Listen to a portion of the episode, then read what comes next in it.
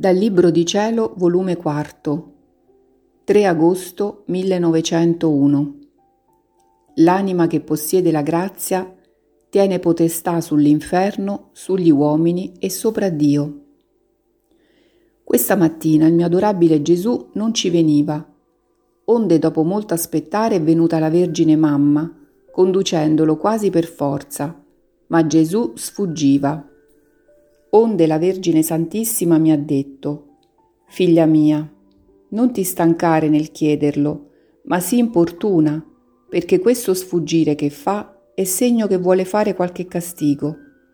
Perciò sfugge la vista delle persone amate, ma tu non ti arrestare, perché l'anima che possiede la grazia tiene potestà sull'inferno, sugli uomini e sopra Dio stesso perché essendo la grazia parte di Dio stesso e possedendola l'anima, non tiene forse l'anima il potere sopra ciò che essa stessa possiede?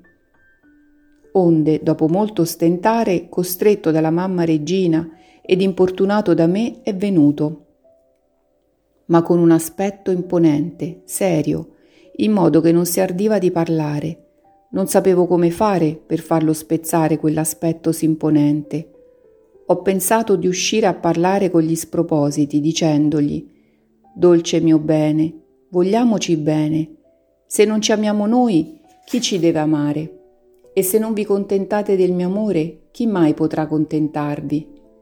Deh, dammi un segno certo che sei contento del mio amore, altrimenti io vengo meno, io muoio. Ma chi può dire tutti gli spropositi che ho detto? Credo meglio passarle innanzi ma con ciò pare che sono riuscita a spezzare quell'aria imponente che teneva e mi ha detto Allora sarò contento del tuo amore quando il tuo amore sorpasserà il fiume dell'iniquità degli uomini. Perciò pensa ad accrescere il tuo amore che di più sarò contento di te.